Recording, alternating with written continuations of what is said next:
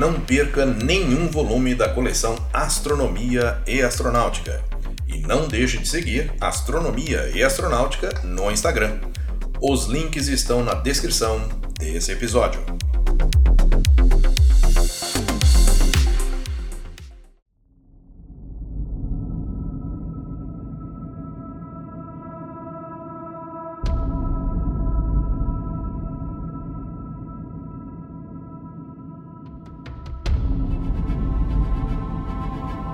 Assim como Plutão, por suas características, também é considerado um planeta anão, sendo o maior asteroide já descoberto. Ele é Ceres. Olá, eu sou Florisberto, apresentador do podcast Astronomia e Astronáutica, e vou levar você nessa viagem.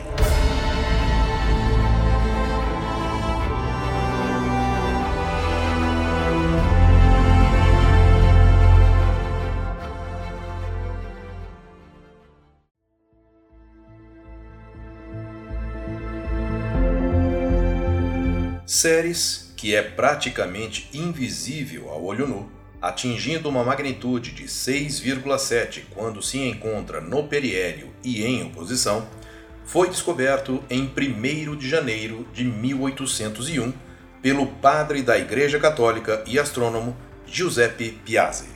Inicialmente, achou tratar-se de um cometa. No entanto, após 24 observações do objeto até o dia 11 de fevereiro de 1801, quando uma doença o impediu de continuar suas observações, afirmou que, embora o tenha relatado como um cometa, seu movimento era lento e praticamente uniforme, me ocorrendo várias vezes que isto poderia ser algo melhor que um cometa. Em abril, Piazzi enviou suas observações completas para Barnabá Oriani, outro padre e astrônomo, Johann Elert Bode, astrônomo alemão, e Jérôme Lalande, astrônomo francês. A informação foi publicada na edição de setembro de 1801 do Monatliche Correspondence. Durante esse período, a posição aparente de Ceres havia mudado, ficando muito próximo do Sol, impossibilitando a sua observação e também a confirmação da descoberta de Piazzi.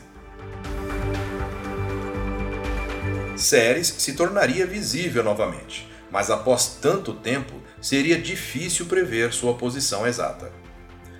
Para reencontrar Ceres, Carl Friedrich Gauss, que na época tinha 24 anos, desenvolveu um método eficiente para a determinação de sua órbita demorando apenas algumas semanas para determinar a órbita do objeto, enviando os resultados para Franz von Zach, astrônomo alemão, que em 31 de dezembro de 1801, juntamente com outro astrônomo alemão, Heinrich Olbers, localizaram Ceres próximo da posição predita. Piazzi originalmente sugeriu o nome Cerere Ferdinandea para o objeto descoberto, em homenagem à deusa romana da agricultura, Ceres, ou Cerere em italiano, e ao rei Ferdinando I das duas Sicílias. Ferdinandea, no entanto, não foi aceito por outras nações e deixou de ser usado. A categorização de Ceres mudou várias vezes, tendo sido listado como planeta em livros de astronomia por mais de meio século.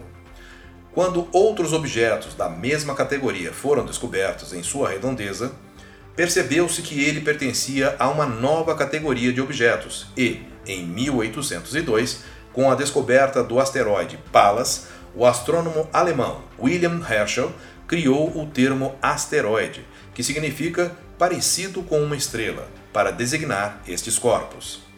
Embora seja classificado como asteroide, Ceres tem um formato que o diferencia dos demais asteroides, com formato arredondado e uma superfície coberta de crateras, como pôde ser observado pela missão Dawn da NASA, lançada em 2007 e que estudou o planeta anão até o ano de 2018.